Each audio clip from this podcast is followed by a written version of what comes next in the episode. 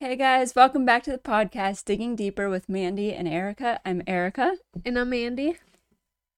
And what do you say after that? If you're new to Oh. our podcast. Okay, we'll do it one more time. Okay. Hey guys,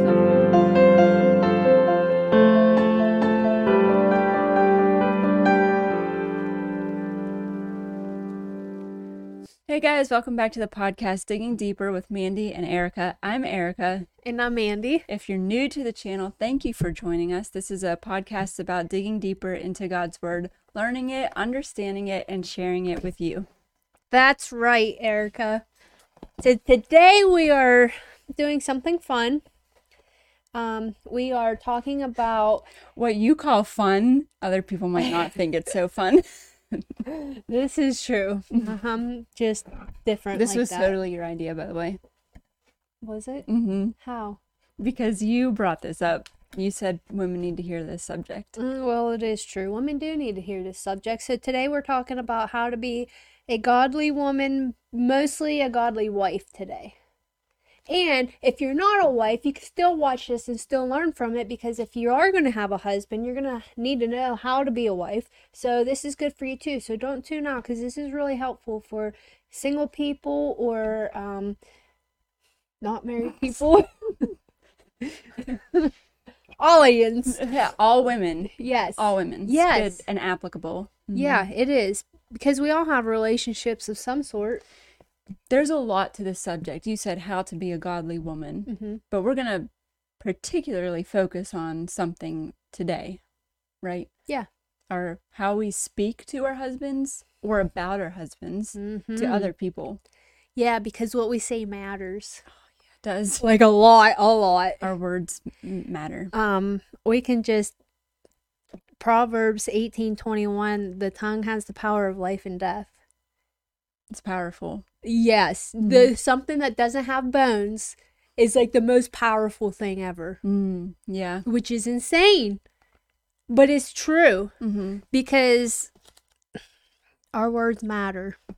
So, where you want to start? Well, you know, I just want to add one more thing to why we're talking about this because, you know, if you or a woman or someone out there names the name of Jesus, so you call yourself a Christian, right? Mm-hmm. in public. People know that you call yourself a Christian. They see you going to church. You know, you have the Jesus fish sticker on your car. When you claim that, you're making a claim to godliness. Now, you have put yourself in a position to hold yourself to a certain standard of conduct or behavior. Yes. And like it or not, the world's watching you. You'll never escape that reality. But unbelievers are constantly watching the believers. Yes. They want to know if you are really who you say you are. yes. Even if they don't, you know, even if they don't like Christianity or anything like that, they're still going to watch you. Well, they they know the bare minimum about the Bible, the non-Christians.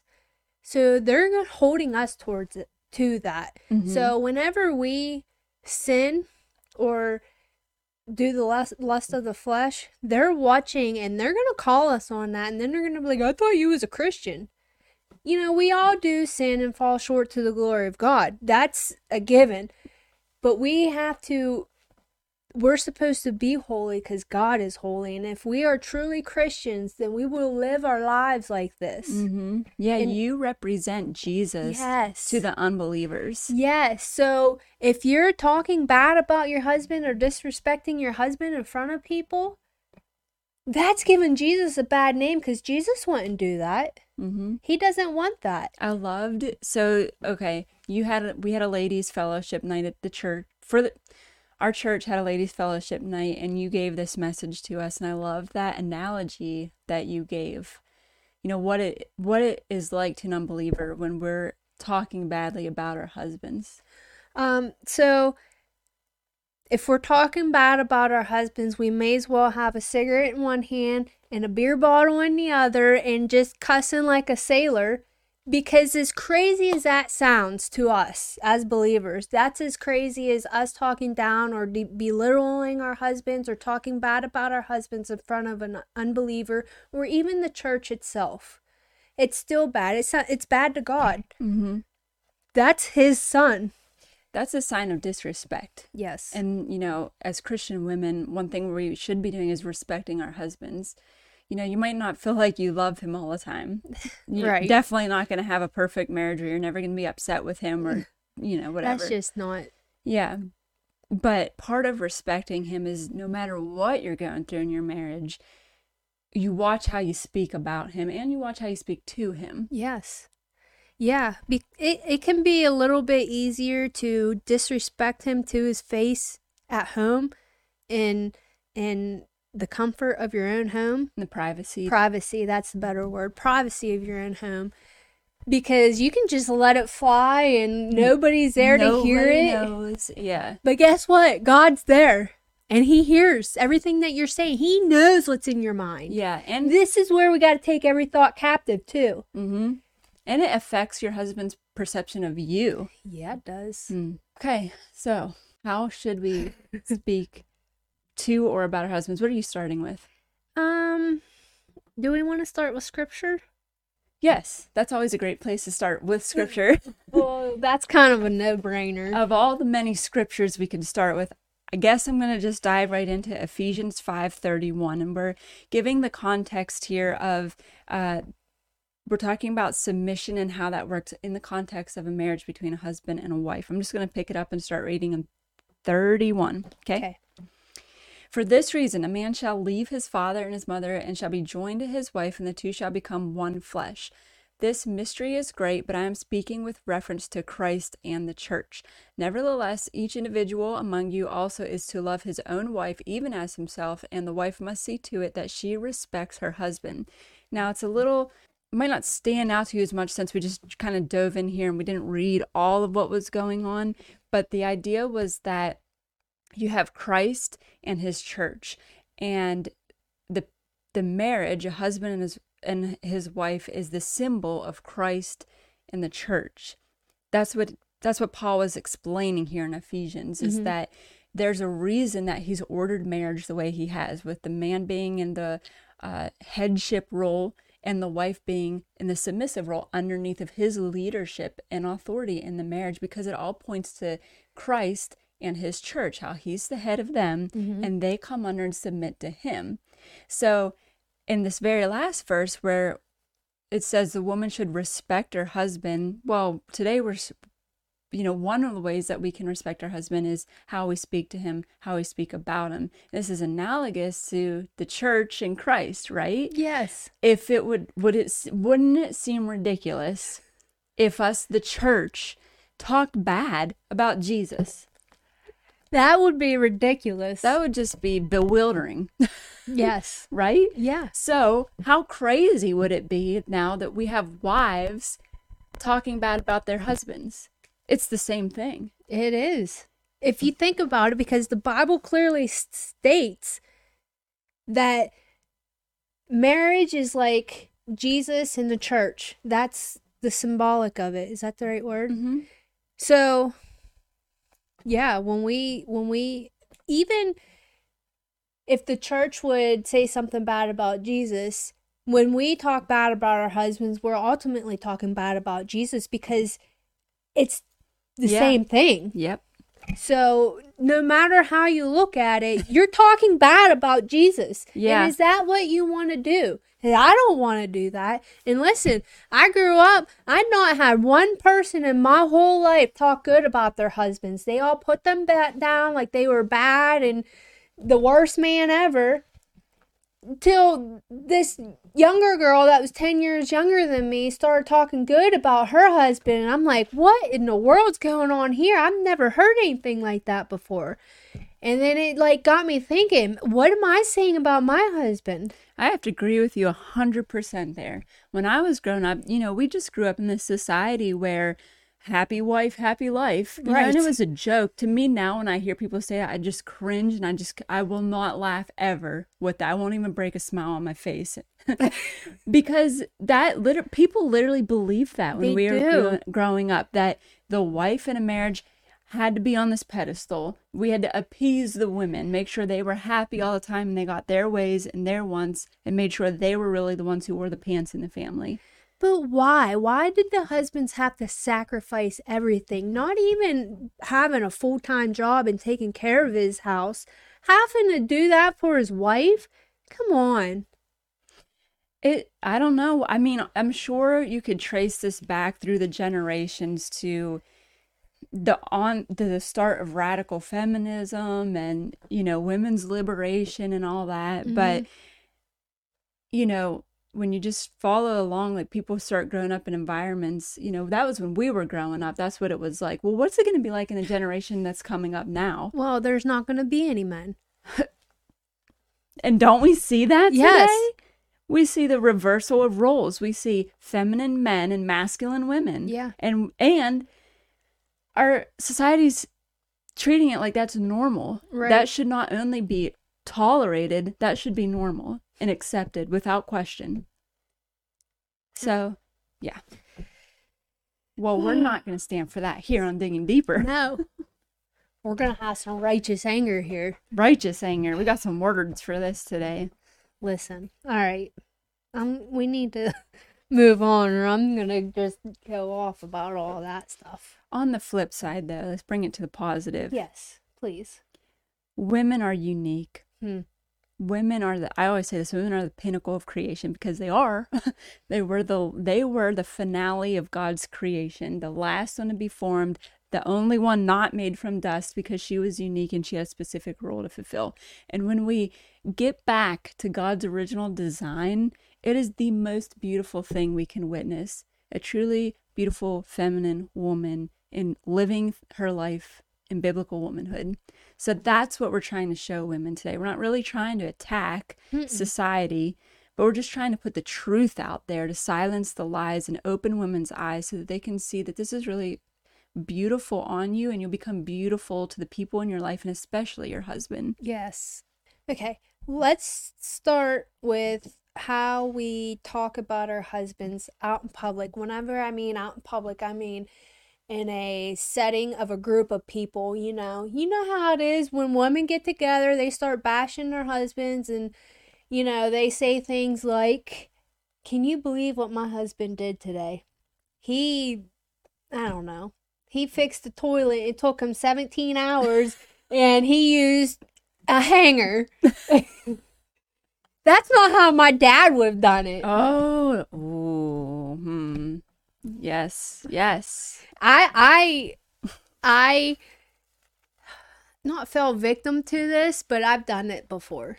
Mm-hmm. Because my family did things a certain way and it mm-hmm. had to mm-hmm. be done a certain way. And if mm-hmm. it wasn't done in that certain way, it wasn't right. And they're still like that. It's a generational curse that I have to break. And like my husband never did anything right. You know what I mean? He did. Yep.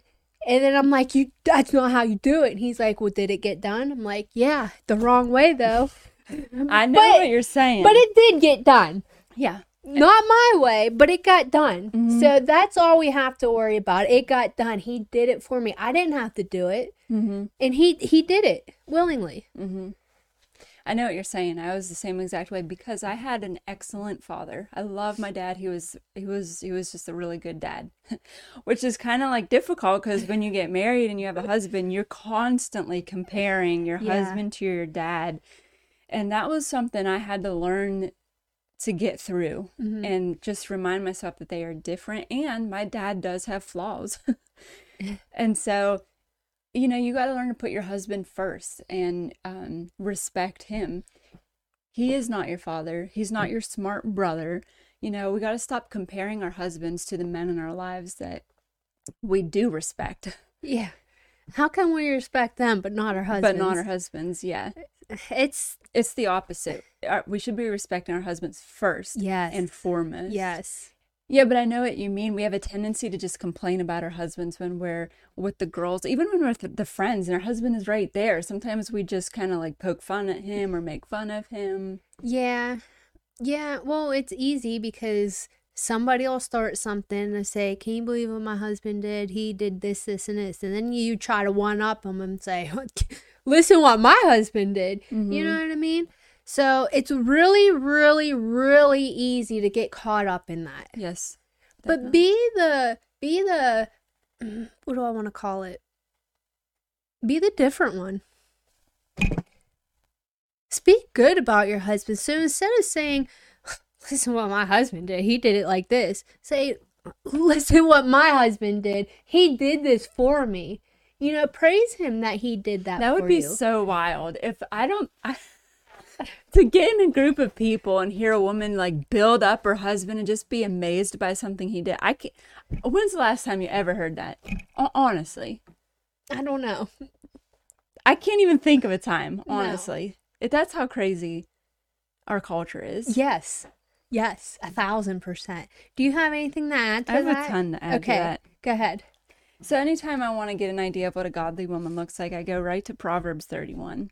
For those of you who might not understand or be familiar with, Proverbs 31 is the last proverb in the whole book of, of Proverbs. And starting in verse 10 of Proverbs 31, you find this um, depiction of it's called an excellent wife. Some people call this the Proverbs 31 woman. I call her the godly woman. There's all kinds of different names for her. She's not a real woman. She's just the personification of the perfect, godly, wise woman. Um, so she's just like that ideal that we should strive to be like. So, you know, anytime I want to get an idea of what a godly woman looks like, I just kind of read her account and it's just so good all the time, every time. Right. I never get sick of it. But in verse 11 and 12, it says this The heart of her husband trusts in her, and he will have no lack of gain. She does him good and not evil all the days of her life. The heart of her husband trusts in her. Just think about that language. His heart trusts in her. Like he is so secure in her. And I wrote down that trust is developed over time and over time she he has learned to trust her because she has proven herself to be trustworthy Hmm. so the immediate implication here if you dig into this a little deeper is financial um, it's the idea that if he were to go on a long trip he could leave his wallet with her and he would trust her he would she would not take all of his money and spend it that's the immediate uh, implication with this text, but it's you can apply it to different areas of your life, especially in what we're talking about, how his how she guards his reputation. Hmm. So, how she guards his estate, his character, he can trust her with all of that because she's proven herself to be trustworthy. So he can go anywhere, he could be with her, he could be apart from her, and he knows that he does not have to worry about her slandering him, damaging his character, betraying his confidence, undermining his leadership, mocking him or making fun of him, chal- challenging him or criticizing him, or if he's with her, he knows that he doesn't have to worry about her cutting him off and answering all these questions for him because she can't stand the attention not to be on herself. Hmm. He knows his name is safe with her, just as safe as if he has had left his wallet with her. He trusts her because she has proven herself to be trustworthy with his reputation, his character, and his name. That's just complete opposite of what we see in the world right now. hmm It's really mind blowing. What a beautiful thing to aspire to be. Yes. Like if I I want to be like that. It's like one of my goals in life to be. Well, it should be all of ours. I know, right? but like I want my husband to look at me and know and just have confidence and know that his heart trusts in me. Well, that's like where love flourishes Mm. when you trust each other 100% because you are trustworthy Mhm. and you are godly. hmm Okay, so the second verse I read was she does him good and not evil all the days of her life. It says her life, not his. So even if she were to outlive him, so long, Hmm. you know, Yeah. even if he's not around anymore, she does him good and not evil all the days of her life. One of the ways that she does him good is by her discretion. And I looked up that word discretion, Yeah. and it means the quality of behaving or speaking in such a way as to avoid causing offense or revealing private information. She's discreet, she's wise with her words. She doesn't freely just give out all this information to get a laugh or anything. She's cautious about what she says, and she says it in a way that uplifts and builds up the character, the reputation of her husband. Proverbs 11:22 says, "As a ring of gold in a swine's snout, so is a beautiful woman who lacks discretion." It's a, a woman who does not have control of what she says and she just blurts anything out. That is a woman without discretion. And the Bible says she's like a gold ring in uh, the snout of a pig. She just looks beautiful, but she's worthless. Right. And then Proverbs 12, 4 says, An excellent wife is the crown of her husband, but she who shames him is like rottenness in his bones.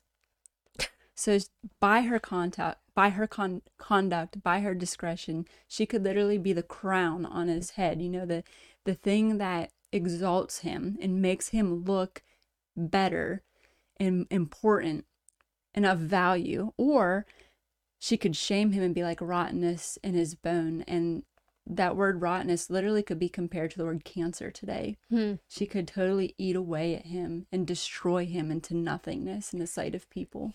Well, you can see that though in different marriages from the outside looking in how women treat their husbands and then how beaten and wore down that they are. It's Mhm. just it's really sad Mm-hmm. Because for one it's unbiblical, for two they're also putting Jesus down and for three no man should ever have to live through that. Mm. And I'll be the first to admit that it's super hard for me to uplift my husband to his face. Yes. I don't know why. I could tell my kids all day long how much I love them, how good they were. I'm proud of them, you know, all of that. But my husband, for some reason, it's just, it's super hard. And I think it's because it's the most crucial. Hmm. You know what I mean? Yeah. So, like, I have a really